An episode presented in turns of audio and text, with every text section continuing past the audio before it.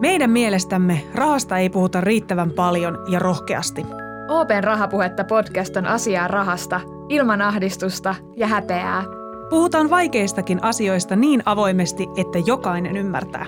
Missionamme on puhua rahasta suoraan, sillä hyvät taloustaidot kuuluvat jokaiselle. Me ollaan täällä podissa puhuttu paljon siitä, että miten turvata oma selusta erilaisilta yllätyksiltä. Mutta tänään me mietitään sen oman selustan lisäksi myös sen läheisen selustaa. Eli miten me voidaan turvata itsemme lisäksi myös meidän läheisten tulevaisuus. Mä oon Susan Orfinski ja tämä on Rahapuhetta podcast. Ja aihe on ainakin mun mielestä ö, hyvin mielenkiintoinen ja aika ajankohtainen, kun miettii tätä nykyistä talousmyllerrystä. Inflaatio käy kovaa vauhtia, kulut nousee, korot nousee ja ties mitä kaikkea, mitä me ollaan tässä meidän podcastissakin käsitelty tällä kaudella. Mutta ainakin itsellä on noussut nyt myös semmoinen huoli, että mm, mitä jos sille mun kihla tulee esimerkiksi tapahtuu jotain, niin miten mä pärjäisin näiden kaikkien nousevien kulujen keskellä? Entä miten esimerkiksi kaikki, joilla on hirveän isot asuntolainat ja on autolainat ja sun muut, niin miten heille käy? Miten se tur- oma turvallisuus sekä läheisten turvallisuus kannattaa turvata? Nämä on aika isoja kysymyksiä ja multa ei itseltäni löydy näihin vastauksia. Mutta mulla on täällä studiossa pari tyyppiä, joilta varmasti löytyy.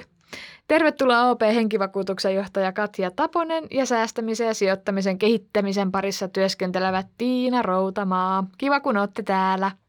Moi. Moi moi. Kiitos kun sait tulla. Ihanaa, kun te olette olleet ennenkin meillä täällä podcastissa, mutta siitä on hetki aikaa. No siitä on jokunen vuosi. Vuosi. Joo, näin on. tota, mennään suoraan asiaan. Mulla on, äh, on semmoinen kutina, että te olette varmaan jollain tavalla varautuneet, kun te nyt istutte molemmat siinä asiantuntijoina. Voitteko te avaa, että millä, miten te olette itse varautunut? Haluatteko te paljastaa? No mä oon kyllä tosi turvallisuushakunen. Oikeastaan mä sanoisin, että sillä hetkellä, kun musta tuli äiti kolmekymppisenä, niin mun päässä naksahti jotain niin pysyvällä tavalla, että mä tajusin, että en ole kuolematon. Ja, ja tota, en nyt ollut mikään ihan hirveä huithapelista ennenkään, mutta että rupesin ajattelemaan näitä asioita ihan eri tavalla, että siinä vaiheessa, niin paitsi että vetää turvavyön tiukemmalle, niin alkaa miettiä sitä myös, että mitä mun perheelle tapahtuisi, jos mä kuolisin tai sairastuisin vakavasti, jostain syystä joutuisin työttömäksi tai jotain muuta ikävää kävisi, että miten he selviäisivät. Ja mietin, että siinä vaiheessa, että mulla pitää olla testamentti. Ja mä tein mun puolison kanssa testamentin, jossa varautunut sitten tietysti kaikkein pahimpaa. Ja sitten on kyllä aina ollut sitä mieltä, että pitää olla jonkinlainen niin hyvä puskurirahasto, pitää olla säästöjä, pitää olla sijoituksia.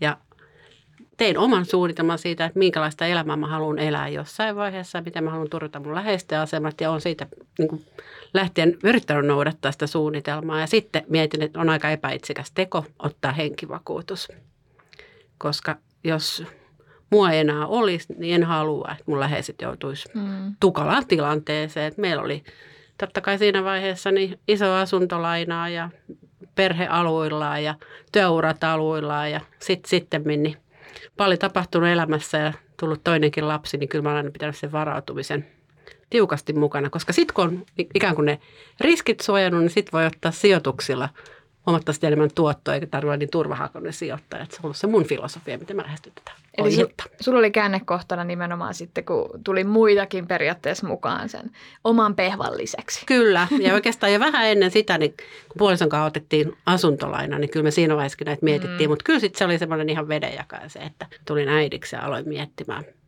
mitä mun läheisille kävisi, jos mulle kävisi huonosti. No entäs Tiina?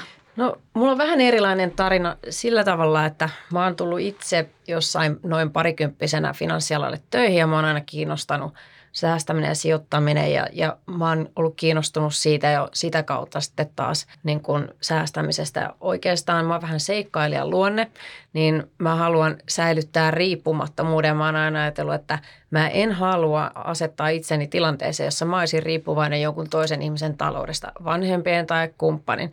Mutta sitten mulla on tämmöinen niin kuin äh, huolehtijapuoli itsessä. Kyllä se hoivavietti, joka ei kohdistunut lapsiin, mutta esimerkiksi mä ajattelen, että mä haluan pystyä auttamaan mun sisarta ja mun ystäviä ja, tota, mulla on niin, tota, esimerkiksi vaikka nyt avopuoliso, jota haluan niin kuin, auttaa, jos tulee joku tiukka tilanne. Että, että mä haluan, niin kuin, että mä pystyn auttamaan itseäni tai sitten muita läheisiä ihmisiä, jos tulee joku, joku tota, vaikka nyt on tullut esimerkiksi korona ja vaikka jos esimerkiksi taiteilija, taiteilija pariskuntana tässä tavallaan elelen avopuoliso on taiteilija, niin korona vaikka vei tulot, niin mä haluan, että on silti turvallinen olo molemmilla.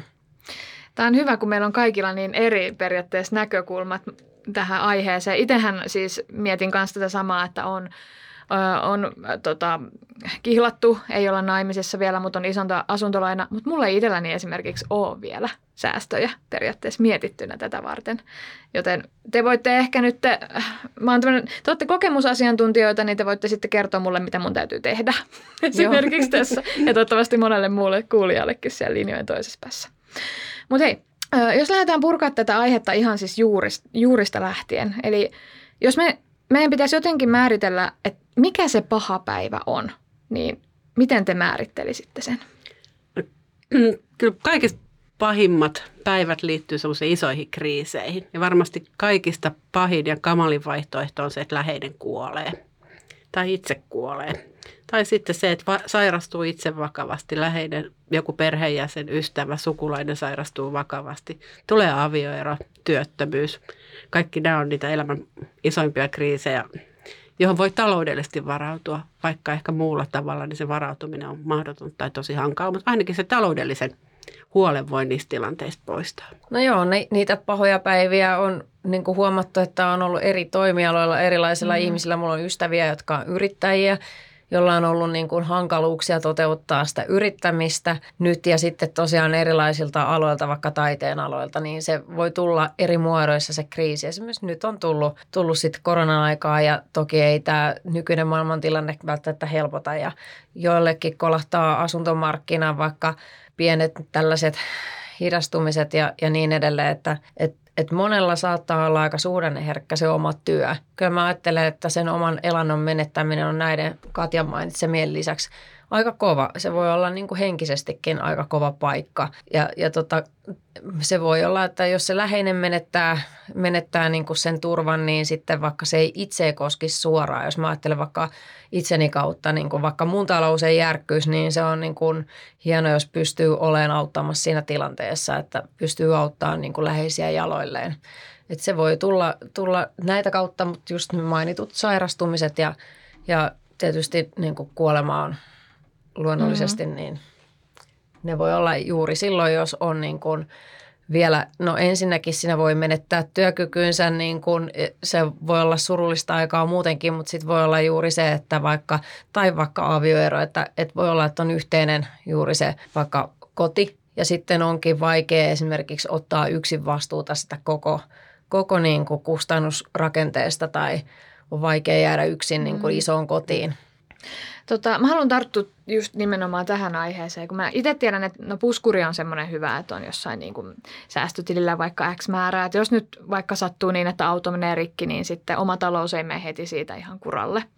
Niin mikä tämän lisäksi olisi semmoinen järkevä tapa säästää tai sijoittaa esimerkiksi, jos on vaikka tämä tilanne, että korona tulee ja vaikka yrityksessä menee huonommin, niin mikä on helpoin tapa tai järkevin? Kuuluuko ne samaan? No, periaatteessa ylipäänsä siis äh, sillä, mä niin ajattelen säästämistä ja sijoittamista sillä tavalla, että, että ok, että ne rahat on käytettävissä tietyssä niin kuin järkevyysjärjestyksessä joka tapauksessa, jos tulee kriisi.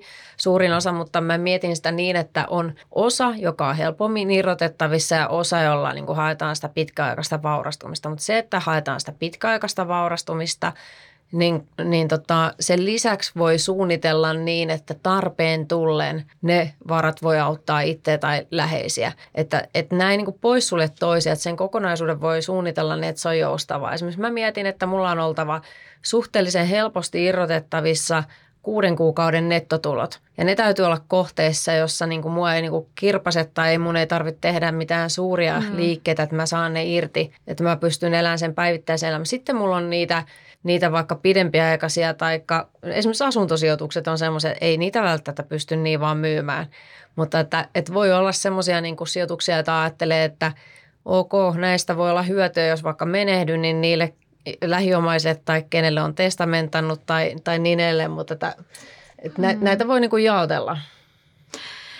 Me tehtiin, tästä tuli mieleen siis tutkimus ja siinä oli mun mielestä jotenkin mielenkiintoinen tulos tuli, että suomalaiset tuntuu uskovan ikuiseen rakkauteen. Eli ehkä tällä tarkoitetaan sitä, että avioehtoa ei koeta tarpeelliseksi, koska se rakkaus kestää aina.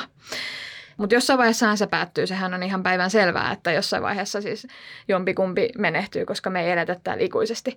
Niin onko teillä jotain näkemystä, että kuinka usein ihmiset sitten varautuu tämmöiseen vaikka puolison menehtymiseen? No pankissa sen kyllä on nähnyt arjen työssä, että avioeroonkaan ei, ei varauduta, vaikka tilastoista tiedetään, että se ilmeisesti mm. tapahtuu, mm. onko se joka toisessa avioliitossa. Mutta niin tota, äh, ihmiset saattaa olla, että ei pysty kommunikoimaan keskenään niin, että se, että se tuntuisi luontevalta, kun taas näin niin kuin finanssialan ammattilaisen näkökulmasta, sehän on luottamuksen osoitus, että myöskin, että hei, että eihän me olla nyt eroamassa, mutta voidaan silti, silti tehdä tämä, niin kuin, tämä niin kuin suunnitelma. No ehdottomasti näin on sellaisia asioita, että pitää – näistä asioista pitää pystyä keskustelemaan silloin, kun päätetään yhdessä elää ja miettiä, että mm, mitä me tehdään semmoisessa tilanteessa, jos tämä liitto päättyy. Ja sitä varten parasta varautua avioehdolla. Ja helpointa se on tehdä silloin, kun asiasta on hyvä yhteinen näkemys, että myöhemmin saattaa olla sitten mahdotonta.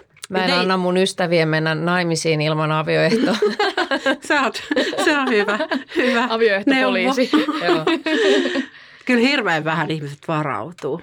Et jos mietitään puolison kuolemaa, niin kahdeksalla prosentilla suomalaista on henkivakuutus. Kahdeksalla? Kyllä. Ja sitten kun ajatellaan, että 80 prosenttia liki on niin kuin työikäisistä huolissaan siitä, että sairastuu vakavasti itse tai joku läheinen ja sitten melkein yhtä suuri osa on huolissaan sit siitä, että mitä tapahtuisi, jos puoliso vakavasti sairastuisi tai kuolisi. Että tämä niin ristiriita on valtava. Miksi? Se, se on mielenkiintoista, kun ajatellaan, että miten moni vaikka vakuuttaa autonsa. Niin. Joka, se, että, että, että se auto nyt sitten rikkoutuu, niin aika paljon pienempi huoli totta Just kai, niin. kuin että läheiselle käy jotakin. Että se, on, se on mielenkiintoinen niin kuin ero siinä todellisuuden ja sitten niiden pelkojen välillä. Ja vaan kuitenkin kymmenes osa suurin piirtein – suomalaista luottaa siihen, että yhteiskunnan tukimuodot kantaa semmoisessa mm. tilanteessa, että puoliso kuolee.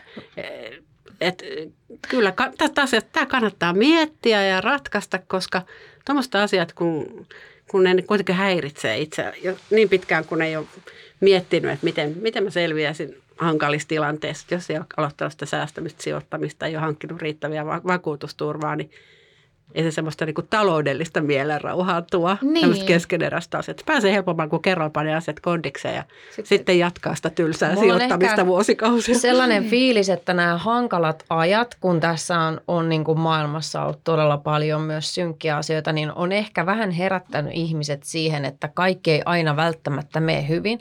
Ensinnäkin tämä niin kuin, tulojen niin kuin loppumisen tai työttömyyden tai lomautuksen varalle on ehkä vähän paremmin pystyt, alettu nyt niin kuin heräämään, että se on käytännössä mahdollista. Ja sitten juuri tämä, että hetkinen, että mun puolisolla lopputulot, entäs jos häntä ei olekaan ja mitenkään me hoidetaan nämä, miten me pärjätään, niin nämä vähän haastavammat ajat on ehkä, ehkä herättänyt tätä keskustelua. Musta tuntuu, että se on nyt vähän kiihtynyt.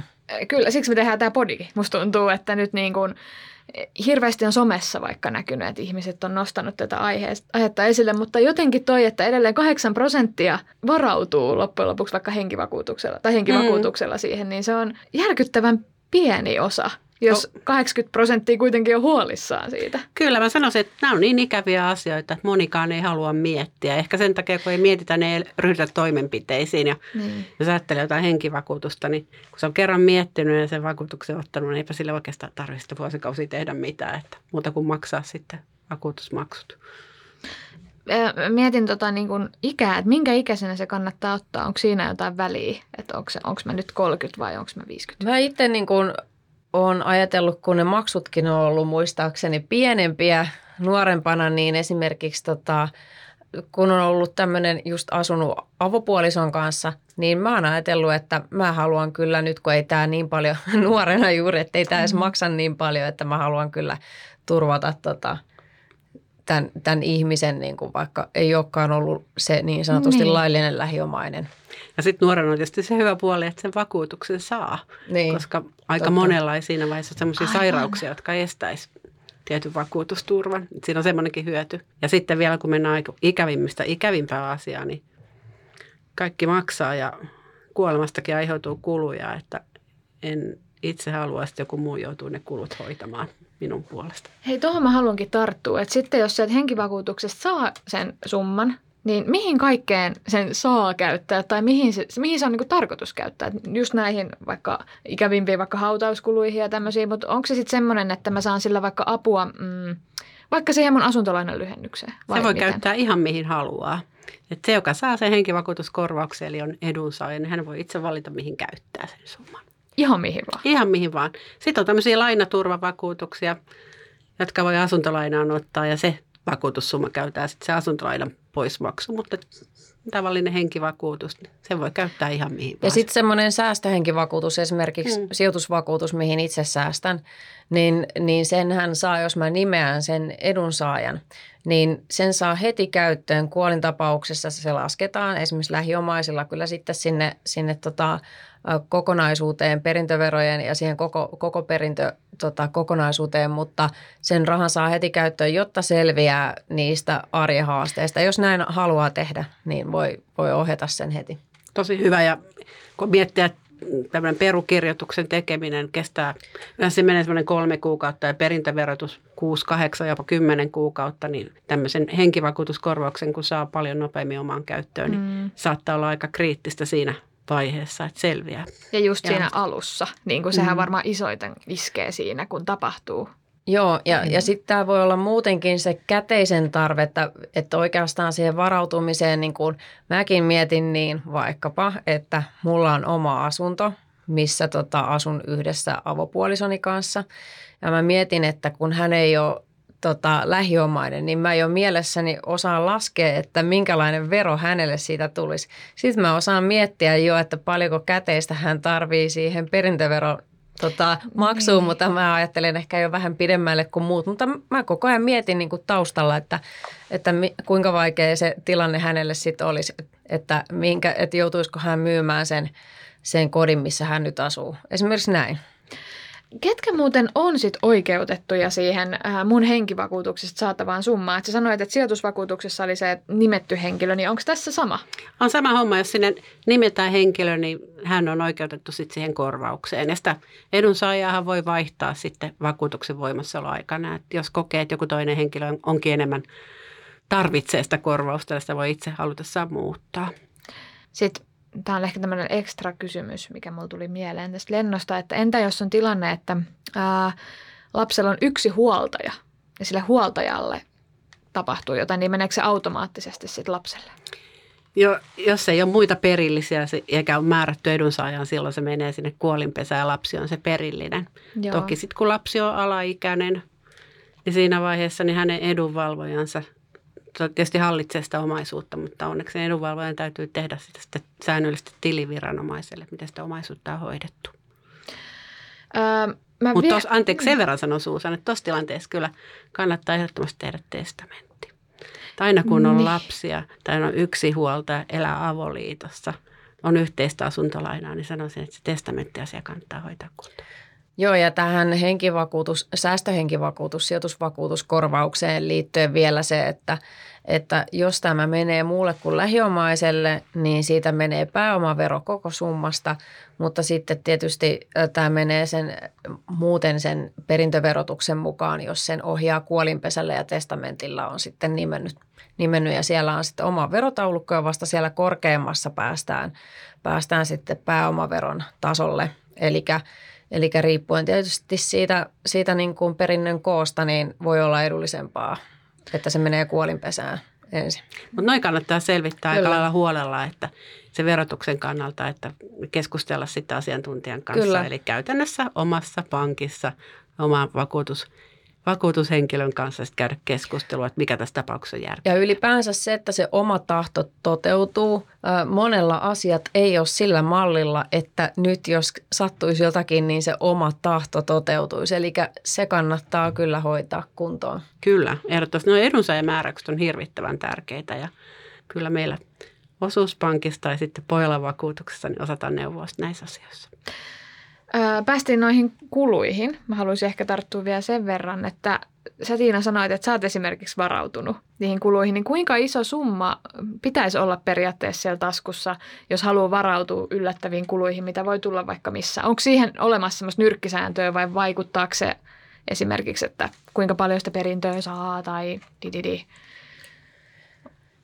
No ylipäänsä siis sehän on niin kuin, oli se sitten niin kuin joku muu kriisi tai, tai muu, että, että tota, ajattelee, että se ihminen selviytyy tai jos it, it, itse selviytyy niin kuin tietyn ajan ja sen voi, niin kuin mä oon itse ajatellut, että pitää just vähintään olla säästettynä se vaikka kuuden kuukauden niin kuin kuluja varten. Mä mietin niin kuin semmoisia kuluja, mikä menee niin kuin asuntolainaa ja vastikkeeseen ja muuhun, että mulla on itsellä säästettynä, mutta samalla lailla kääntäen mä mietin sitä, että – että sillä toisella ihmisellä, jos jää minun jälkeeni, niin sitten, että hän pystyy myöskin selviytymään tiettyyn pisteeseen asti niistä juoksevista kuluista, mitä siihen niin kuin elämiseen kuluu ja oikeastaan jos on vaikka, vaikka iso asuntolaina yhteinen, niin, niin siinähän pystyy niin kuin miettimään, mikä jäisi toisen taakaksi sitten siinä mm. tilanteessa.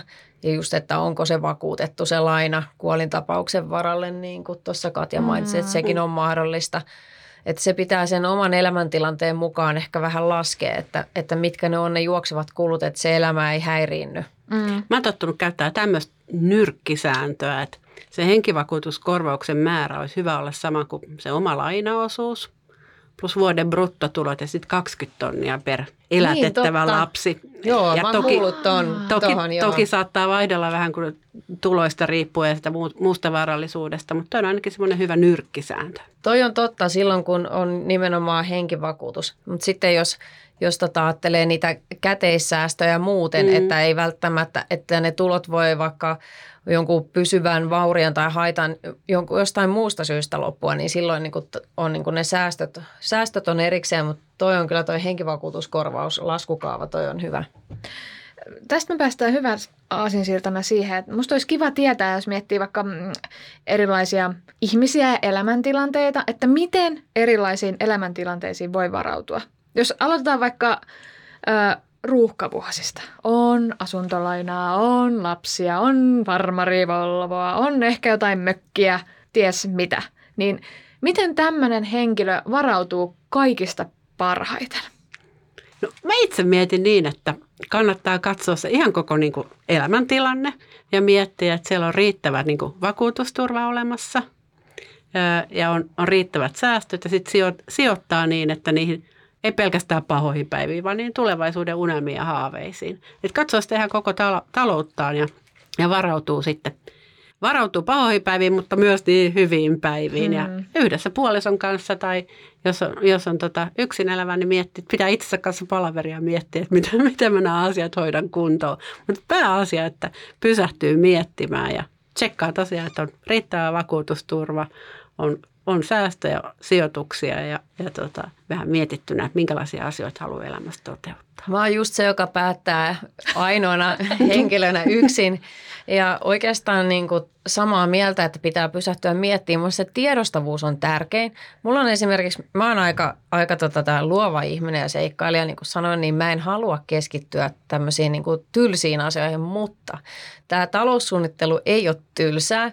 Mä oon tehnyt taulukon, missä mä katson ja meillä on mm-hmm. myöskin mobiilista, sä pystyt katsomaan, että, että miten ne niin kuin menee ne tulot ja menot mihinkään luokkiin. Mutta siis suurin piirtein niin, että Katon, että onko nämä jossain järkevässä tasapainossa, haaveilenko mä oikein kokoisista asioista, onko mulla niihin varaa.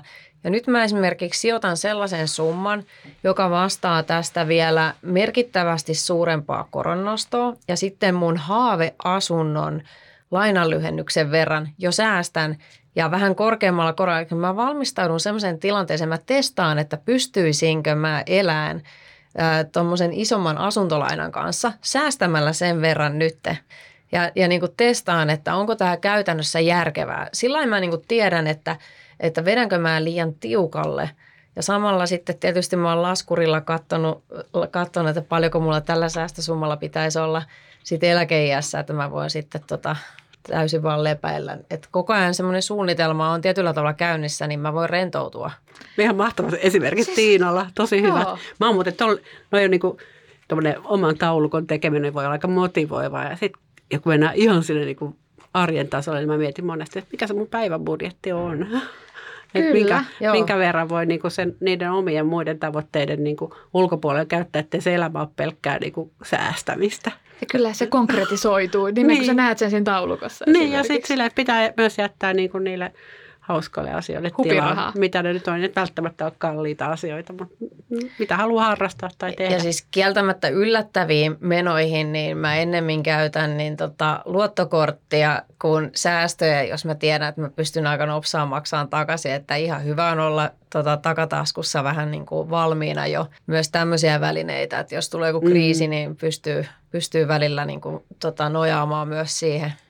Voitteko tartuttaa ripauksen tota teidän niin kuin suunnitelmallisuutta tänne pöydän toisellekin puolelle, koska tota on ihan mieletöntä kuunnella. Voidaan Eikä... varata sellainen sparraushetki vielä kahvikupin ääreen. Tehdään sulle taulukko ja budjetit ja hoidetaan vakuutukset kuntoon. Kuulostaa hyvälle.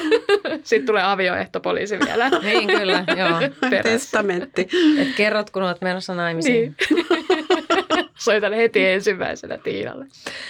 Öö, no mutta hei, mennään sitten seuraavaan. Mietitään, otetaan vaikka mut esimerkiksi. On tämmöinen öö, kuolematon, pian kolmekymppinen tyyppi, jolla on jo on opintolaina, on, öö, on asuntolaina otettu just. Niin miten munlaisen tyypin, että onko se tämä sama tapa vai onko mun järkevää ottaa henkivakuutus, jos mä en ole naimisissa ja mitä? No kyllä varmaan, kun aloitetaan tuosta viimeisestä kysymyksestä, niin siinä mielessä on järkevää, että sulla on henkilö, kenen kanssa sulla on asuntolaina, yhteinen talous, niin kyllä henkivakuutus siinä vaiheessa on tosi tärkeä. Ja se olisi hänellekin ihan kiva. Niin, ja sitten toisaalta että hänelläkin olisi, että tämmöinen vaikka pariturvana, että niin, se omalle kyllä. kummalle käy jotakin. Mutta sen lisäksi niin sitten tietysti varmistaa se, että teillä on yhteinen tai sulla on oma ja tietysti puolison kanssa hyvä jutella siitä, että on suunnitelmat siitä, että mitä, miten sijoitatte säästät tulevaisuutta varten. Ehkä joskus haluatte vaihtaa isompaa asuntoa tai tehdä jotain muita hankintoja, niin niitä on hyvä lähteä vähän plänäämään. Eli puhua rahasta, sekin on vaikeaa, vaikka sitä mm. pitäisi tehdä paljon enemmän.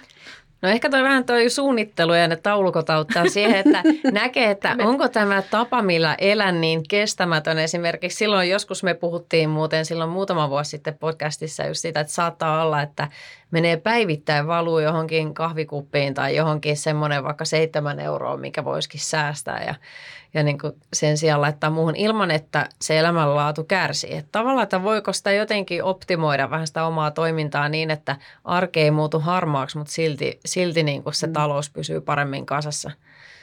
Että nuorille ehkä sitä just sen takia, että näkee vähän, että mihin tämä johtaa tämä mun nykyinen tyyli. Ja sä oot ihan mahtavassa tilanteessa kolmekymppisenä. Nyt kun alkaa sijoittamaan, niin se korko korolle ilmiö niin toimii todella hyvin. Että on mieletön summa sitten joskus, kun hei, 70 tulee sun eläkeikä, niin siinä vaiheessa niin iso potti kertynyt. Koska musta ainakin jotenkin, mulla on semmoinen olo, että onko mä jo myöhässä. Koska ei, nuoremmat ei, ja ei, nuoremmat ei. on jo niin kuin, ties mitä sijoitusasuntoja ja meitsi vaan pyörii täällä ei, eikä mieti mitään. Se on harhaa. Se johtuu mm. siitä, että kun nyt on ollut muodissa puhua muutaman mm-hmm. vuoden verran sijoittamisesta ja asuntosijoittamisesta, niin sitten luulee, että kaikki tekee sitä. Ei Just se näin. ei pidä paikkaansa. Mm. Just näin. No hei, vielä viimeinen. Öm, jos teidän pitäisi antaa joku tämmöinen äm, muista ainakin tämä tyyppinen vinkki tai vinkkejä, mitkä olisi teidän henkilökohtaiset vinkit nytten kaikille? Mä sanoisin, että ikäviä asioita ei ole kiva miettiä, mutta oman mielenrauhan takia kannattaa kerran pysähtyä alas ja miettiä. Joko yksin tai sitten yhdessä, jos on kumppani, pohtia, että miten nämä varautuminen hoidetaan. Ja sitten sen jälkeen niin ryhtyy toimenpiteisiin, hoitaa ne asiat kuntoon. Sitten sanoisin kyllä kaikkeen, niin kuin sanoin tuossa pari kertaa, että testamentti kannattaa melkein jokaisen tehdä. Se on aika pieni vaiva siitä, että kukaan jäljelle jäävä ei joudu selvittelemään asioita tai ei synny mitään epäselvyyksiä. Sitten ennen kaikkea, ne omavaraisuus menee niille henkilöille, kenelle tahtoo sen jättää. Ja sitten totta kai samalla voisi hoitaa edunvalvontavaltuutuksen ja avioehdon kuntoon, että ne on myös tärkeitä. Ja sitten se, että aloita nyt sitten sijoittaminen. Että oli se sitten oma sijoitusväline vakuutussäästämisen kautta, suorat osakkeet, rahastot, minkä valitseekaan tai yhdistelmät näistä, niin se kannattaa aloittaa ehdottomasti niin kuin pikaisesti ja ottaa hyöty siitä korkoa korolle ilmiöstä. Ja musta on aika niin kuin mukava ajatus, että ei tarvitse tehdä mitään töitä sen eteen, että se raha tuottaa, niin kyllä se kannattaa hyödyntää. Ja sitten se taloudellinen hyvinvointi, niin se syntyy kyllä näistä, kun nämä asiat on kunnossa, niin sitten voi keskittyä paljon hauskempiin asioihin. Eihän nämä nyt mitään niin kuin, varmaan inspiroivimpia juttuja kenellekään ole. Joo, ei, ei välttämättä ole, paitsi taulukot minulle. Kyllä joo. Siis tavallaan just, että voi nauttia enemmän ja rentoutua, kun tietää, että on miettinyt nämä. Se, sieltä tulee semmoinen niin turvallinen pohjavire. Ja oikeastaan niin kuin, miten mä just, just, mä en ole naimisissa ja mä mietin sitä, että, että toteutuuko minun tahtoni sitten, jos minulle käy jotakin, että kenelle mä haluan että mun omaisuus menee ja sitten onko ihmisiä, kenen toimeentulosta mä oon huolissani, jota mä voisin niin kuin ajatella tässä kohtaa. Että jos mä en ole tukemassa heitä, niin, niin miten mä voin auttaa heitä. Ja sitten noin muuten tällä arkisesti, niin se, se vähintään puolen vuoden tota, sellaisten niin kuin juoksevien menojen verran aina pitäisi olla, jos mahdollista. Aina kaikille se ei ole mahdollista, mutta että sitä kohti – Tämä jakso oli kyllä ää, täynnä ihan hirveän hyviä ja itse asiassa konkreettisia vinkkejä. Että se oli kiva, että tuli oikeasti semmoisia, että näin kannattaa tehdä. Esimerkiksi ne taulukot jäi nyt itsellä hyvin mieleen muun muassa. Ja tota, jos mun pitäisi tiivistää tämä koko jakso ehkä yhteen tai mä en tiedä, onko se mahdollista kahteen lauseeseen, niin nimenomaan ehkä se, että kukaan ei tiedä ikinä, mitä elämässään tapahtuu, mutta se on, elämä on paljon mukavampaa ja helpompaa, jos siihen ei jollain tavalla varautunut. Kyllä. Oliko tämä hyvä? Se oli Erittäin tosi, hyvä, tosi hyvä. Hei, ihanaa. Kiitos, kun pääsitte taas tänne meidän studioon ja jutellaan taas toivottavasti pian jossain vaiheessa lisää aiheesta. Kiitos paljon. Kiitoksia. Hyvä. Kiitos.